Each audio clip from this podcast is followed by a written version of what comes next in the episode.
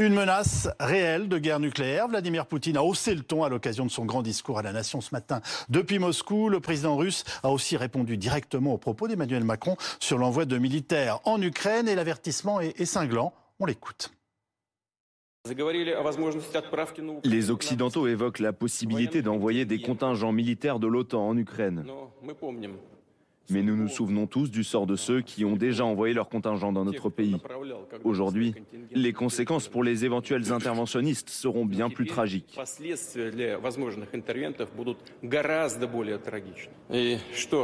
Nous avons également des armes, ils le savent.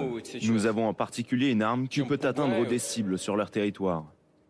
Et ils devraient comprendre que ce qu'ils font maintenant en essayant d'effrayer le monde entier c'est risquer un conflit avec des armes nucléaires, ce qui signifie la destruction de la civilisation.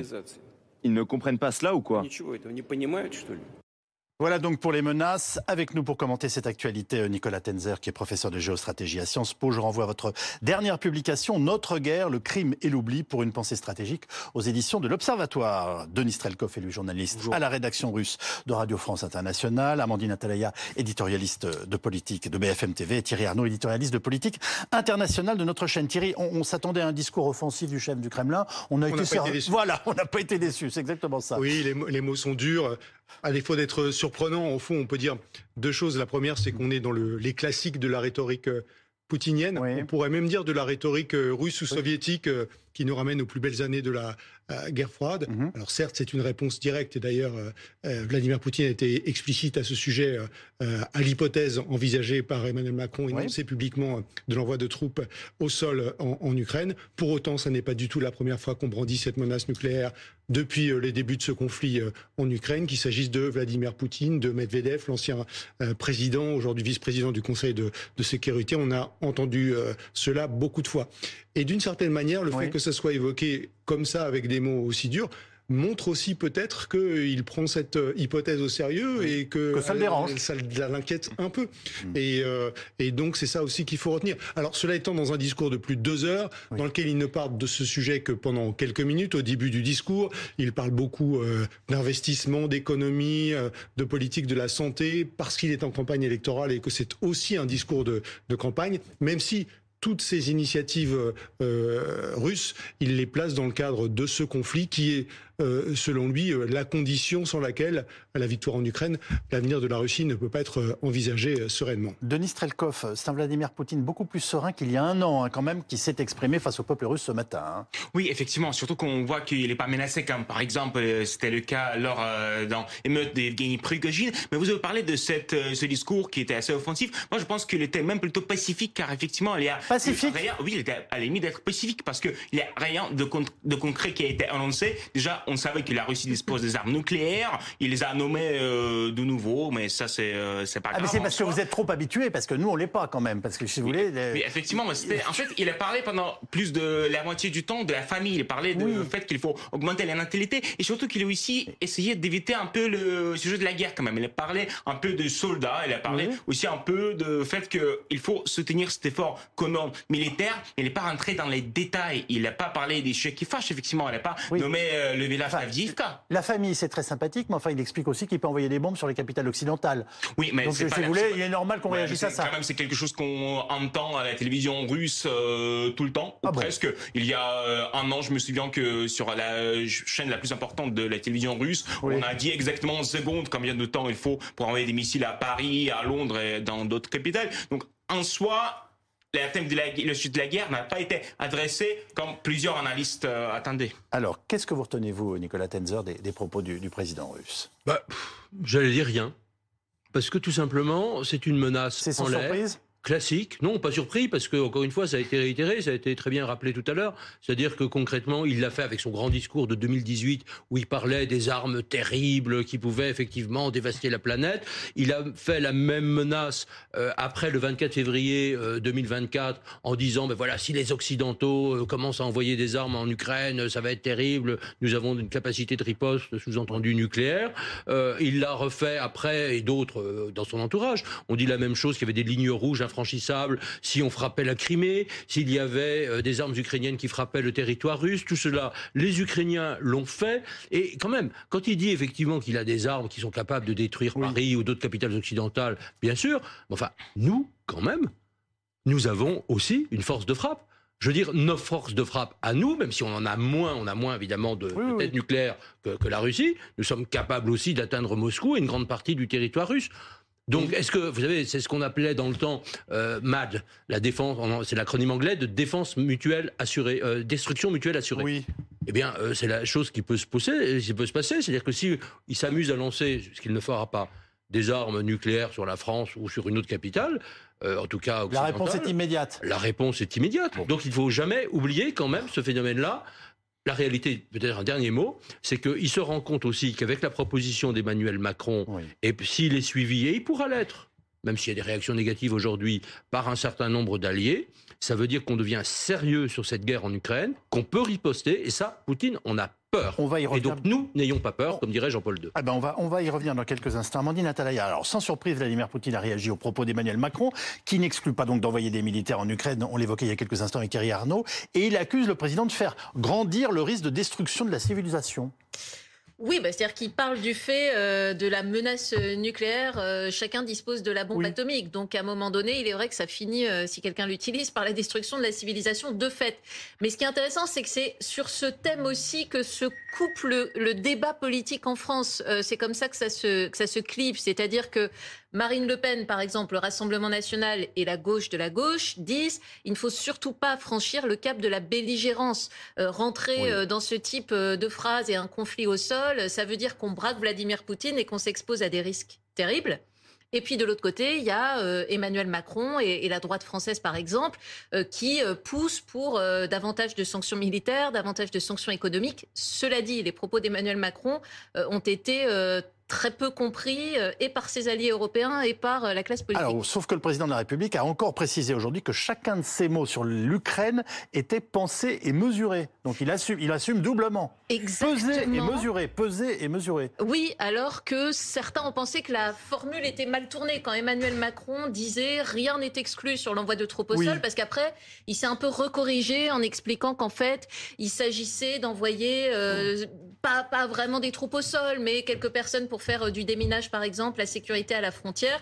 Et puis, de toute façon, euh, tous ces alliés européens ont dit hors de question. Donc, le problème a été euh, assez vite réglé. Emmanuel Macron n'a trouvé aucun écho positif, ou presque, parmi ses alliés, le Royaume-Uni, les, Britanniques, je, le disais, les Allemands, les Américains. Tout le monde a dit non à Emmanuel Macron. Et ce qui est intéressant d'ailleurs, c'est qu'en fait, il est toujours celui qui va le plus loin d'un côté ou de l'autre. C'est le même Emmanuel Macron qui avait dit, par hein exemple, à un moment donné, il ne faut pas humilier la Russie, euh, s'attirant là aussi les foudres de tous les autres pays européens mmh. presque. Euh, on lui reprochait à l'époque d'être trop conciliant et maintenant euh, on reproche à Emmanuel Macron d'être trop offensif il adore ça. et de nous mettre collectivement en danger. Et en effet, il adore ça. Alors nous sommes rejoints par le lieutenant-colonel Guillaume Ancel, ancien officier de l'armée française. Je rappelle votre livre, un Saint-Cyr à l'école de la Grande Muette, paru aux éditions Flammarion. Euh, aujourd'hui, le président de la République explique que tout ce qu'il a dit jusqu'ici n'était pas du tout une improvisation. C'est-à-dire qu'il a exprimé sa pensée, notamment quand il vise les Russes et, et la présence éventuelle un jour de, militaires français sur le terrain. Ça aurait été inquiétant qu'ils nous disent que tout ça avait été dit avec une désinvolture totale. Mais vous avez raison. Mais à un moment, ça a semblé un peu tempéré, comme vient de le rappeler Amandine Italaya, et là, il en a remis une couche pour que les choses soient bien claires. Mais néanmoins, je pense que ce qu'il a dit est effectivement pesé et réfléchi. Oui. Il fait débat et surtout, il met fin à deux illusions, presque trois. La première, c'est qu'une guerre, ça ne se gagne pas par procuration. Il faut la faire il y, a un moment, on s'engage. C'est ce que les Ukrainiens nous ont rappelé pendant la contre-offensive de 2023. On leur donnait beaucoup de conseils et on prenait comme référence le débarquement des Alliés en Normandie. Et eux nous disaient oui, mais sauf qu'en Normandie, les Américains ne se sont pas contentés de vous livrer du matériel, sinon vous seriez encore sur la plage. Donc il y, a, une analogie qui est assez forte sur le fait qu'on ne peut pas espérer gagner la guerre euh, sans s'impliquer plus. Sans la faire. La deuxième chose, c'est que dans nos sociétés, depuis plusieurs décennies, nous nous étions persuadés que nous avions trouvé un vaccin anti-guerre. Mhm. La guerre ne concernait plus, ça ne concernait que des pays lointains, et puis qu'on envoyait des troupes françaises. Mais enfin, on voulait pas trop en entendre parler parce qu'on ne savait pas très bien ce qu'elle mhm. faisait au Mali ou ailleurs. Et là, on découvre que bah, la guerre, c'est pas nous qui décidons de ne pas la faire. Que contrairement à ce que nous disent Mélenchon ou Miss Le Pen, euh, c'est pas en allant voir M. Poutine en disant qu'on veut la paix qu'on l'aura. D'accord? Le problème, c'est que c'est lui qui a déclenché cette guerre et que par conséquent, si on veut le stopper, eh bien oui, on est obligé d'envisager la guerre. Mais Macron n'a jamais dit qu'il envoyait des troupes françaises au sol. Il a dit plus rien n'est exclu. Et ça, c'est très important parce que ça fait main, ça fait, ça met fin, pardon, je vais y arriver, à la troisième illusion. C'est que jusqu'ici, nous nous sommes reposés sur le bouclier américain. On était persuadé que s'il nous arrivait quoi que ce soit, de toute façon, c'est les Américains qui viendraient. Et là, avec les élections présidentielles, avec cette menace Trump, on réalise que, bah oui, les Américains pourraient très bien ne pas être là. Alors du coup, qu'est-ce qu'on fait? On prend en main notre propre sécurité, y compris au risque d'aller se battre, ou on espère que les autres, ou que le parti euh, RN, qui est devenu manifestement Russie nationale, aille négocier un accord de paix qui donne tout à M. Euh, Poutine. Nicolas Tenzer, euh, quand Vladimir Poutine dit que Emmanuel Macron effraie le monde entier avec ses propos, est-ce qu'il souligne l'isolement du président français qui n'a reçu quasiment aucun soutien public depuis mardi? Alors, je pense que les choses sont beaucoup plus compliquées que ça. D'abord parce que quand on regarde dans les discussions internes, je dis bien internes, à un certain nombre de pays qui même ont opposé leur, euh, disons leur opposition, enfin manifesté leur opposition, vous avez des discussions qui disent finalement ce n'est pas si idiot que cela. Et vous avez beaucoup de réflexions dans des cercles américains, dans des cercles allemands, dans des cercles polonais avec des experts qui sont pour certains proches du gouvernement. Vous avez un certain nombre de députés de l'opposition euh, par exemple en Allemagne, euh, la CDU, ou, membres de la coalition vert, vous avez un certain nombre de démocrates proches de Biden, mhm. vous avez un certain nombre de républicains anti-Trump aux États-Unis qui disent que le président de la République a levé un tabou pour des raisons parfaitement évidentes. Et effectivement, c'était calculé. En plus, ça a été discuté avec les alliés. Alors, on a des, un contexte. On a un premier contexte qui sont évidemment les élections européennes. Et pour les pays membres de l'UE, c'est évidemment très difficile euh, de dire voilà, on va envoyer des troupes, même pour faire une action d'assistance ou plus exactement de dissuasion.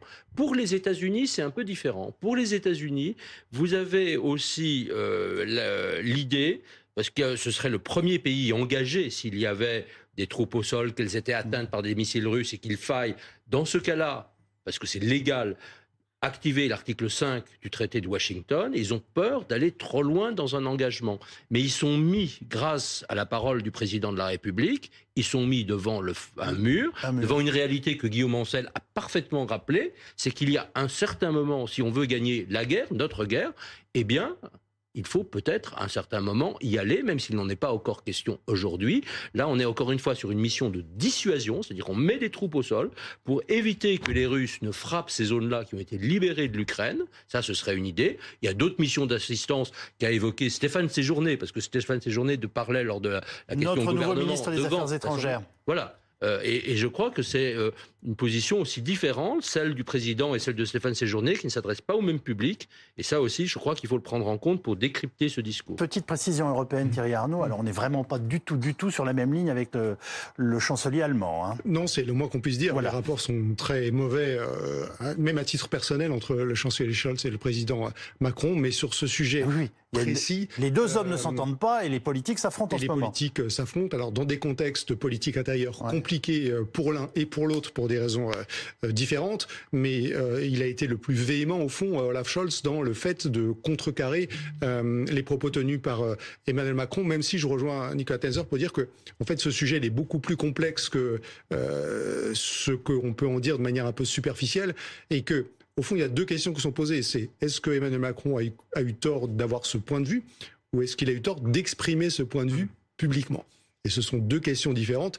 Et à la deuxième question, la réponse est beaucoup plus nuancée. Alors, euh, est-ce qu'on peut rappeler que Joe Biden a eu des propos extrêmement durs euh, envers Poutine ces derniers jours, des insultes d'ailleurs difficiles à traduire euh, à cet horaire Oui, c'était pas la première fois, c'était mercredi dernier à l'occasion d'une soirée typiquement américaine de toutes les campagnes électorales où on rencontre des donateurs pour lever des fonds et où, si vous me permettez l'expression, on se lâche un peu J'ai bien parce qu'il faut leur donner, il faut leur en donner pour leur argent. Et donc, il a expliqué que Vladimir Poutine faisait partie Allez, on va traduire en, ça en disant de ces fous salopards ah qui imposent aux dirigeants du monde d'avoir l'inquiétude en permanence de savoir si une guerre nucléaire peut arriver. Euh. Euh, voilà, voilà, voilà quelle était la phrase de, Joe Biden. Mais pour faire le lien avec le sujet précédent et sur le rôle des États-Unis, je précise quand même qu'il y a quelques jours, le New York Times nous expliquait qu'il y avait 12 bases euh, qui étaient secrètes jusque-là et qui ne le sont plus aujourd'hui à la frontière entre l'Ukraine et la Russie, qui étaient fondamentalement des bases de la CIA. Bon, donc l'Amérique est présente là-bas. L'Amérique est présente. L'Ukraine peut-elle continuer la guerre sans les munitions et le soutien logistique de l'Amérique, Guillaume Ancel? Les Ukrainiens se défendront jusqu'à leur dernier souffle. Mais par contre, ils seront écrasés par l'armée russe si on ne leur permet pas de se défendre efficacement. Aujourd'hui, il faut imaginer quand même que le rapport de feu, la différence entre la puissance de bombardement russe et ukrainienne sur la ligne de front est de 10 contre 1. Pourquoi? Parce que les Ukrainiens manquent drastiquement. À chaque fois qu'on donne un chiffre, il augmente. Alors au début, on nous disait 5 contre 1, après 6, ensuite 7, et maintenant vous en êtes à 10. Aujourd'hui, 10 pour 1 par manque de munitions? Par manque de munitions, tout à fait. 10 pour 1. Effectivement, le rapport s'est dégradé de jour en jour. Il avait commencé à 6, 7 en début de semaine. Et aujourd'hui, jeudi, le rapport a été calculé. Aujourd'hui, il est de 10 pour 1. Mais ça veut dire que ça se joue au jour le jour Que ça s'évalue enfin, Tous les jours, ça s'aggrave Des équipes euh, euh, sur Internet essayent de calculer le nombre de euh, bombardements des deux côtés. Et c'est eux qui établissent le rapport de feu, qui est reconnu je pense notamment à Masset Escorted, par exemple, sur euh, Twitter, qui tient un décompte parfaitement exact, qui n'a jamais été contesté du rapport de feu. Et il est inquiétant quand on est à 10 contre 1. Alors ah là, oui. on ne peut plus tenir. Et c'est ce que font les Ukrainiens. Ils se retirent progressivement parce que de toute façon, personne ne peut tenir sous des bombardements pareils. Par contre, c'est absolument pas ni une débâcle ni une déroute. C'est juste ce qu'on appelle une stratégie de freinage. C'est typique des stratégies. De retrait stratégique bah, on se replie progressivement en essayant d'être le plus lent possible et pour limiter les pertes. Mais c'est clair qu'aujourd'hui, si les Ukrainiens ne sont pas réapprovisionnés massivement, notamment en munitions d'artillerie, ils sont en grande difficulté. Attention, à ce stade, l'armée russe n'a pas les moyens d'envahir l'Ukraine. Elle a les moyens de défoncer la ligne euh, de front. Euh, je parlais récemment avec des soldats qui sont revenus de la ligne de front en Ukraine. Effectivement, le constat est à peu près le même, qu'il manque des munitions, qu'effectivement, pour défendre Avdiivka ou d'autres euh, points clés sur le front, il manquait des munitions, il manquait aussi euh, de logistique, il manquait un peu des choses de base pour continuer à se battre. Ça, effectivement, les lignes de provision ont été en quelque sorte rompues et ça, c'est une grande difficulté. Par contre, il y a aussi une autre chose qui est en lien avec ce qui était dit par Emmanuel Macron, c'est qu'il y a des échanges importantes qui sont qui ont lieu en Russie. Donc, je parle effectivement des élections. Donc euh, Poutine va bien sûr euh, gagner avec un score de plus ou moins connu, mais ce qui va arriver après, c'est peut-être une mobilisation. C'est aussi pour ça que ce discours euh, d'aujourd'hui de Vladimir Poutine était un peu forcé partout. Donc on l'écoutait à l'école, il a été même transmis sur des grands écrans dans la dans la ville. Donc un peu, ils sont un peu obligés les Russes d'écouter ce qu'il dit par Vladimir Poutine que pour après peut-être montrer qu'ils n'ont pas d'autre choix qu'effectivement aller faire la guerre. on, on, va être très clair, Nicolas Tenzer. Je ne parle même pas de gagner la guerre, mais l'Ukraine ne peut pas maintenir son, le, enfin, sa force dans le conflit sans l'aide américaine et sans alors en tout cas sur le plan euh, militaire et sur l'armement. Alors je pense qu'il y a deux choses. Il y a effectivement la question de la rapidité avec laquelle nous allons pouvoir nous Européens, je ne parle pas pour l'instant des États-Unis, pouvoir acheminer plus d'obus notamment et un certain nombre d'armes décisives pour l'Ukraine parce qu'une des décisions qui a été prise lors de la réunion euh, à la suite de laquelle euh, Emmanuel Macron a prononcé cette fameuse phrase, c'est quand même de mettre en place deux choses. Euh, d'abord, une coalition pour les missiles à longue portée, défi direct à Olaf Scholz, et aussi quand même, il a approuvé, et les autres pays de l'Union européenne ont approuvé la proposition du président tchèque Pavel, c'est-à-dire on a 800 000 obus qu'on va pouvoir essayer de trouver un peu partout dans le monde, on va les acheter, on va les livrer. Maintenant, effectivement, si dans les mois qui viennent, les États-Unis font défaut, parce que euh, on a toujours Mike Ryan, le président de la Chambre des représentants, qui bloque, euh, Mike Johnson, pardon, euh, Mike Johnson qui, qui bloque. eh bien, là, on est effectivement dans une position extraordinairement difficile, et ça nous obligera nous, parce que c'est aussi partie des défis. Emmanuel Macron, le 13 juin 2022, avait parlé au salon Eurosatori donc au Grand Salon d'armement, euh, de mettre l'Union européenne et la France, évidemment, en économie de guerre. Nous ne sommes pas. Et je pense qu'à un moment, si l'on veut vraiment gagner la guerre, il va falloir vraiment se développer considérablement et prendre les citoyens européens au défi de cela. L'ex-président Trump, qui entend le redevenir, a aussi été très clair sur sa position.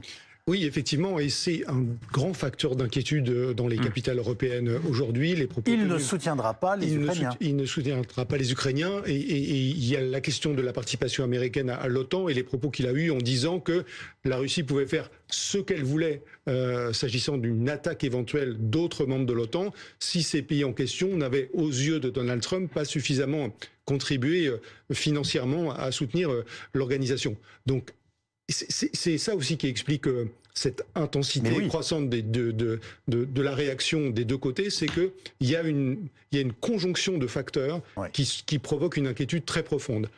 Il y a Donald Trump, il y a ce que décrivait Guillaume à l'instant, c'est-à-dire cet euh, épuisement euh, qui menace côté ukrainien à la fois humain et, et matériel. Et il y a euh, une assurance de plus en plus affichée côté russe parce que, euh, après avoir connu des moments très difficiles militairement, on a réussi à se redéployer. On produit euh, massivement les armes dont on a, dont on a besoin. Et donc, on s'en sent aujourd'hui, militairement sur le terrain aussi, beaucoup plus solide côté russe. Et le président Poutine l'affirme et même l'assure, ces soldats ne reculeront plus. Les forces armées ont gagné une expérience au combat colossale. C'est le cas pour toutes les unités, celles dédiées aux tactiques modernes comme celles dédiées à l'art opérationnel de la guerre. Mon cœur est empli de fierté pour notre peuple, notre nation et pour ses soldats tout particulièrement. Ces guerriers, bien sûr, ne reculeront pas. Ces guerriers ne reculeront pas, ne vous décevront pas et ne vous trahiront pas. 300 000 morts et blessés en Russie, dit-on À minima. À minima. On pense, qu'ils ont plutôt dépassé les 200 000 morts militaires. Et donc, comme on multiplie par 3 le nombre de blessés, 300 000, on est largement sous-estimé. Au même titre que euh, le président Zelensky, quand il annonçait qu'il y avait 31 000 morts, et quatre fois en dessous de la réalité. Donc là, on est dans une guerre de l'information qui ne présente aucun intérêt. Par contre, pour moi, ce qui est important, c'est l'objectif réel de Poutine. En réalité, en ce moment, il nous menace, il met pression terrible sur le pays parce qu'il sait que son armée n'est pas en état de conquérir l'Ukraine aujourd'hui. Il a besoin de temps. Et je suis persuadé, et c'est pour ça sans doute que le président Macron a jeté une grenade dans la mare cette fois, et même pas une pierre, qu'en fait, il va proposer un cessez-le-feu. Ah il va ça veut dire que dans ce cas-là, il souhaite, même s'il ne le dit pas encore, commencer des négociations? Il l'a dit aujourd'hui. Il l'a dit aujourd'hui. Il, il commence à annoncer. que c'était plus ambigu que ça, pardonnez-moi. Oui, ce qu'il lui faut, c'est des relais en Europe qu'on connaît déjà et qui vont dire Ah, mais attendez, il faut absolument qu'on aille négocier la paix. Pourquoi? Parce qu'il a besoin de deux à trois ans pour remonter son armée à un niveau qui lui permettra non seulement d'écraser l'Ukraine, mais de commencer à menacer les pays de l'Est de l'Europe, qui le savent très bien. Les pays baltes, la Pologne, la Finlande ne se font aucune illusion ce qui leur arrivera dès lors que l'Ukraine sera tombée. Et là, on a un vrai on a une vraie menace de syndrome de Munich, c'est-à-dire qu'on tombe tous dans le piège de. Il nous propose un cessez-le-feu maintenant. Là là, faut Surtout, on se précipite. Et, tant pis si dans deux ou trois ans, cette fois, c'est une guerre mondiale qui commencera exactement comme en 1938. Il est prêt à figer la situation, Denis Strelkov euh, Quand on regarde des sondages qui existent toujours un peu en Russie, on voit que des gens qui aimeraient euh, la fin de l'opération militaire spéciale, comme on l'appelle en Russie, sont de plus en plus nombreux. Mais ce qui est quand même, il est là le problème que Poutine a réussi à la fois de réunir tous les élites politiques, parce qu'encore il y a deux ans, on parlait qu'il y a des oligarques, qu'il y a des hommes d'affaires qui sont contre la guerre et qui peuvent combattre Poutine sur le plan politique. Maintenant, c'est plus le cas. Et demain, je vous rappelle, sont des, des obsèques euh, de Alexei Navalny, donc le dernier opposant à Vladimir Poutine. On va voir comment la situation sera gérée sur le terrain. Dans tous les cas, ce qui est sûr que le véritable euh, but de Vladimir Poutine, c'est de garder le pouvoir le plus possible, comme un peu tous les autocrates. Et c'est avec la guerre sur longue durée qu'il va arriver le mieux. Donc il y a aucune euh, option que Poutine arrête son politique militaire sur longue durée. Est-ce que ça veut dire qu'il a intérêt pour, au minimum, essayer de faire démarrer des négociations de glaciation et, d'apaisement ponctuel, si je puis dire. Absolument. Tout en disant qu'il poursuit Absolument, ça fait partie des deux récits qui sont poussé par un certain nombre de propagandistes russes volontairement ou involontairement, y compris en France et en Europe. Oui. Il y a le premier discours qui est la menace nucléaire. Vous voyez, il nous fait peur, donc il mmh. faut négocier. La deuxième, effectivement, c'est oui, il faudra à un certain moment négocier. Tout se termine par une négociation. Et s'il y a une offre de Vladimir Poutine, il faut la saisir pour terminer la guerre, retrouver la paix, retrouver un chemin de dialogue, blablabla. Toutes ces histoires, effectivement, ne tiennent pas la route parce qu'on sait deux choses. D'abord que Poutine, ça a été très bien dit tout à l'heure par Guillaume Mancel, évidemment, recommencera dans trois ans et que dans ce cas-là, il se sera réarmé beaucoup plus fort, sa menace sera beaucoup plus grande, le risque sera beaucoup plus élevé pour nous, y compris d'entrer dans une confrontation, et le coût d'une confrontation sera considérablement plus élevé. Et que deuxièmement... Donc là, vous êtes quand même en train de nous dire que la paix est un danger. Ah ben, Au moment où nous parlons, mais c'est-à-dire que c'est pas la paix. Justement, c'est-à-dire que faire la paix aujourd'hui, c'est préparer une guerre beaucoup plus violente Mm. demain. C'est ça la réalité, c'est que c'est pas justement un discours de paix, c'est en fait un discours qui va permettre une guerre beaucoup plus forte. Et c'est aussi pour ça que l'idée de qu'a dit, pour la première fois, ça n'a pas été relevé souvent.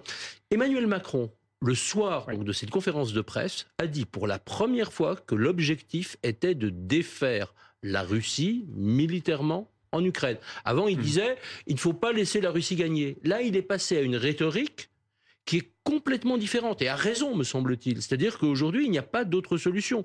Parce que non seulement négocier, ça voudrait dire qu'on reconnaît que l'agression paye, puisque Poutine garderait un certain nombre de territoires, que deuxièmement, dans ces territoires, ça voudrait dire qu'on donne à Poutine une licence de tuer de torturer tous les Ukrainiens qui y sont, ce qu'il a déjà fait dans toutes les zones occupées, on le sait parfaitement. Et donc, ce serait aussi, évidemment, préparer le réarmement beaucoup plus fort de la Russie, qui s'est mis, ça a été très bien rappelé, en économie de guerre, alors que nous, nous ne le sommes pas, ce serait nous désarmer davantage et nous mettre dans une situation de danger majeur. Alors, je vous pose la question autrement. L'un des deux belligérants peut-il gagner cette guerre? Aujourd'hui, nous sommes dans un jeu à somme nulle, c'est-à-dire que soit l'un gagne, soit l'autre gagne. Il n'y a pas de chemin intermédiaire. Est-ce qu'on peut? Oui, c'est-à-dire que si nous armons de manière décisive l'Ukraine, Enfin, nous, Européens, on espère les Américains si Biden est réélu, ce qui est quand même comme une hypothèse. Hein. Trump n'est pas euh, nécessairement gagnant quand même. Euh, si nous donnons toutes les armes à l'Ukraine, si à un certain moment nous avons une assistance, et je pense qu'il faudra venir de troupes au sol, de nos artilleries, de nos avions, de nos missiles embarqués également sur un certain nombre de navires, je pense que nous pouvons gagner cette guerre et que ce n'est pas du tout le feu nucléaire qui nous attend, parce qu'une puissance nucléaire, rappelons-le, ça a été le cas des États-Unis au Vietnam et de l'URSS en Afghanistan, peut être défaite. Bah euh, jusqu'ici, enfin, il y a une question qui est posée maintenant, c'est qui parle avec Poutine, Amandine? Parce que jusqu'ici, c'était le président de la République. Mm.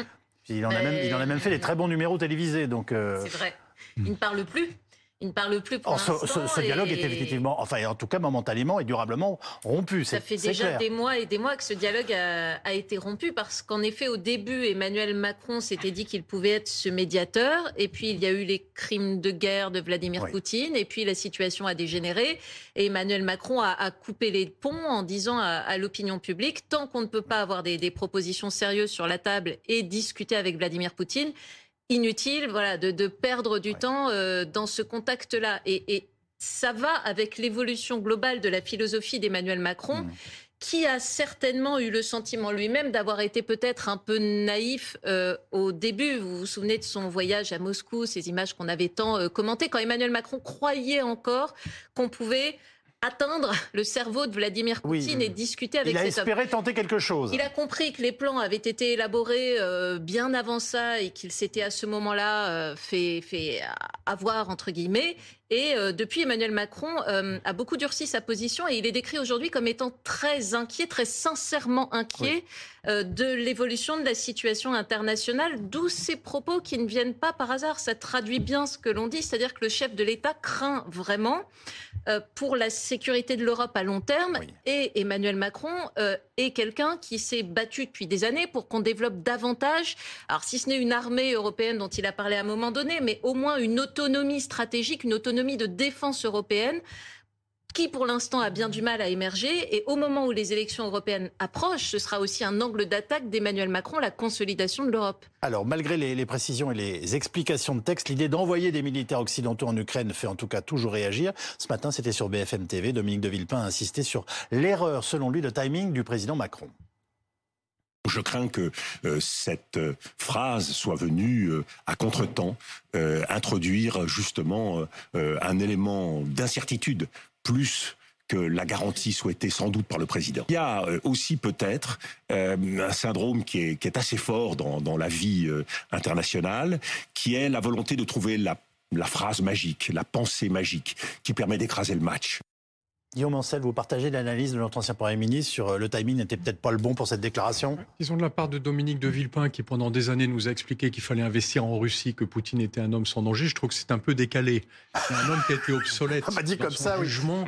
Oui. Mais voilà, il faut, quand même qu'il s'en souvienne. De même que Hubert Védrine, qui toutes les semaines vient nous expliquer comment on devrait gérer les affaires en Russie, alors que c'est lui qui a poussé la France à s'ouvrir un maximum et devenir presque dépendante sur certains aspects avec la Russie. Pardon, mais maintenant, il faut les renvoyer aux oubliettes de l'histoire. Il faut passer à une autre génération, on est passé à une autre ère. Pour moi, le point clé de la déclaration de Macron, c'est l'Europe. Parce qu'en fait, quand il a fait ces déclarations, et dont la plus importante, c'est celle que rappelait euh, euh, tout à l'heure Nicolas, c'est la défaite de la Russie est indispensable. Mais regardez bien dans quel cadre il l'a fait. Hein il a invité une vingtaine de chefs d'État européens parce que la France, qui est une puissance moyenne, n'a pas les moyens, pas plus que l'Allemagne ou l'Italie ou la Grande-Bretagne, de lutter contre un empire menaçant. Le bon niveau, c'est l'Europe. Et qu'on le veuille ou non, qu'on soit contre ou pour l'armée européenne, on n'a pas le choix. On a besoin d'une industrie européenne de défense, un Airbus de la défense, et on a besoin d'une armée européenne qui peut très bien être une agrégation des armées nationales, mais il faut en finir avec chacun qui construit son char, son avion, son obusier personnel, quelques exemplaires qui sont à des prix astronomiques et qui ne sont pas euh, jouables, partageables avec les autres. Donc c'est ça le seuil qu'il faut qu'on franchisse. Si on ne sait pas défendre notre prospérité, nous n'aurons jamais la paix en Europe. Alors, on dit que le président de la République veut débusquer en ce moment euh, LFI et le, Rassemblement national. Ça veut dire quoi en lien avec euh, ce qui se passe notamment euh, sur le terrain ukrainien et russe et, puis le vote au Parlement qui est arrivé Ça veut dire qu'il il, s'en prend surtout au Rassemblement national, qui sont beaucoup trop proches de la Russie à ses yeux. Et il y a eu une attaque très violente de Gabriel Attal à l'Assemblée nationale lorsqu'il a dit de toute façon, avec vous, Marine Le Pen et le Rassemblement national, les troupes de Vladimir Poutine sont déjà en France. Il fallait le faire, mais... Il est allé loin. Après, il, se, il, prenait comme euh, élément factuel c'est vrai, une proposition de Marine Le Pen pendant la campagne présidentielle en 2022 qui, à l'époque, parlait d'une alliance militaire avec la Russie. Merci de le rappeler. Euh, elle a finalement mis cette mmh. proposition aux oubliettes de fait et après ne pas avoir condamné au début hein, l'invasion de la Crimée, etc. Elle a fini euh, par euh, voter notamment des sanctions, des paquets de sanctions au niveau européen. Son parti, le Rassemblement national, contre la Russie de, de, Vladimir Poutine. Mais il y a par ailleurs le pré russe, par exemple euh, de Marine Le Pen. Il y a sur l'affaire Alexei Navalny, au Parlement européen toujours, les députés européens qui s'abstiennent sur une résolution euh, qui euh, condamne la répression menée par Vladimir Poutine contre Alexei Navalny. Il y a donc, on l'a dit, cette proposition d'alliance militaire. Il y a un refus d'entrer dans la co-belligérance et donc d'envoyer des armes à l'Ukraine. Et si mm. vous ajoutez tout cela, Gabriel Attal a fini aussi par parler de diverses enquêtes, dont celle du Washington Post, qui suggérait que plusieurs proches de Marine Le Pen étaient des relais de la Russie, certains, euh, notamment un député européen euh, en France. Il est vrai qu'il y a eu un tropisme de Marine Le Pen à un moment donné pour la Russie. Est-il toujours aussi puissant aujourd'hui? Je vous laisse en débattre. Vous dites ça avec délicatesse, c'est charmant. Alors, Amandine Atalaya, euh, Marine Le Pen a encore réagi ce matin à la volonté présidentielle de débusquer le RN, hein, c'est le terme que j'employais. selon elle, l'obsession d'Emmanuel Macron pour le RN devient pathologique. Oui, j'ose le dire, l'obsession d'Emmanuel Macron pour le RN devient pathologique. Moi, ma seule obsession à sa place serait la sécurité et la prospérité de tous les Français la souveraineté et la grandeur de la France. C'est le débat des européennes qui commence Thierry Arnaud oui. Vas-y, réponds si tu veux. Non, non, bah non, mais en répondant très vite, elle joue cela dit sur un, vrai, une vraie peur des Français. Il y a un écho quand même de, beaucoup de Français qui ne veulent pas, euh, malgré tout, qu'on envoie des soldats. Vous avez et raison. Très peur que ça et dégénère. absolument. Et donc, elle a là un électorat euh, acquis hmm. de personnes qui pensent qu'Emmanuel Macron joue euh, avec le feu.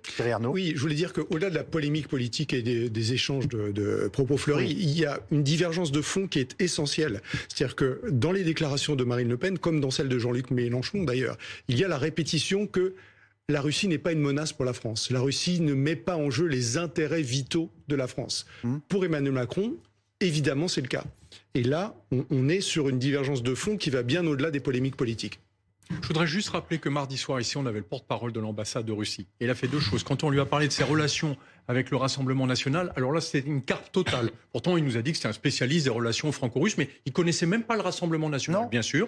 Et la deuxième chose, c'est que quand on lui a parlé des déclarations de, de Macron, il nous a menacés en nous disant ça peut déraper grave et là ce serait incontrôlable. Donc pardon, mais la menace de la Russie, elle est évidente. Un, tout dernier mot, s'il vous plaît. Oui, parce que quand on parle de risque stratégique à un moment, hein, comme euh, monsieur, monsieur Dulpin, le risque stratégique, il est pour la Russie.